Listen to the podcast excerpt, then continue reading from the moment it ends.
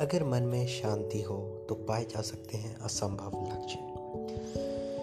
आज में हम बात कर रहे हैं हमारे मन की शांति की, और हम कैसे किसी लक्ष्य को पा सकते हैं।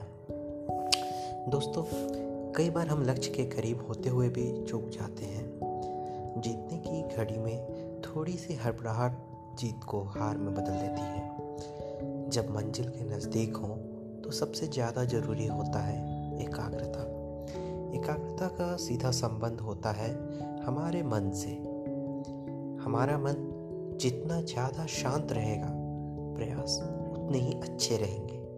परिणाम भी मनोनुकूल मिलेंगे। भागवत में सत्यवान और सावित्री की कथा देखिए सावित्री ने सत्यवान से विवाह किया था। वो शादी के पहले ही जानती थी कि सत्यवान की आयु सिर्फ़ एक साल ही और बची है। फिर भी उसे विश्वास था कि वो कि वो अपने प्रयासों से सत्यवान को बचा सकती है। विवाह के एक साल बाद वो दिन भी आ गया, जिस दिन सत्यवान की मृत्यु होनी थी। सावित्री ने बिना घबराए, बिना डरे और बिना किसी हड़बड़ाहट के अपने प्रयास शुरू किए। उसने चार पाँच दिन पहले से ही उपवास और प्रार्थनाएँ शुरू कर दी।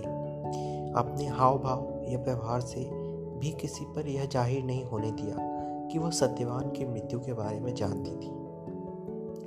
जिस दिन यमराज सत्यवान के प्राण हरने आए, सावित्री ने उन्हें रोक लिया। उसकी गोद में सिर रखकर सत्यवान सो रहा था और यमराज ने प्राण हर लिए, लेकिन फिर भी वह घबराई नहीं। उसने यमराज की स्तुति शुरू कर दी, जिससे प्रसन्न होकर यमराज उसे वरदान देने लगे। अपने ससुर का खोया राज उनकी आँखें मांगने के बाद सावित्री ने खुद के लिए सौ पुत्रों का वरदान मांग लिया। यमराज ने भी बिना सोचे उसे वो वरदान दे दिया। नतीजतन, सावित्री ने यमराज को अपनी बातों में उलझाकर सत्यवान के प्राण बचा लिए, क्योंकि सत्यवान के बिना सौ पुत्रों की प्राप्ति संभव नहीं थी। ये था सावित्री की एकाग्रता और आत्मविश्वास का कमाल। अगर उसका मन थोड़ा भी विचलित होता वो थोड़ा भी घबरा जाती, डर जाती तो फिर अपने पति के प्राण नहीं बचा पाती। तो देखा दोस्तों, कई बार हम अपने लक्ष्य के करीब होते हुए भी अगर थोड़ा सा संयम रखें और मन में शांति रखें तो हम मुश्किल से मुश्किल लक्ष्य को भी जीत सकते हैं।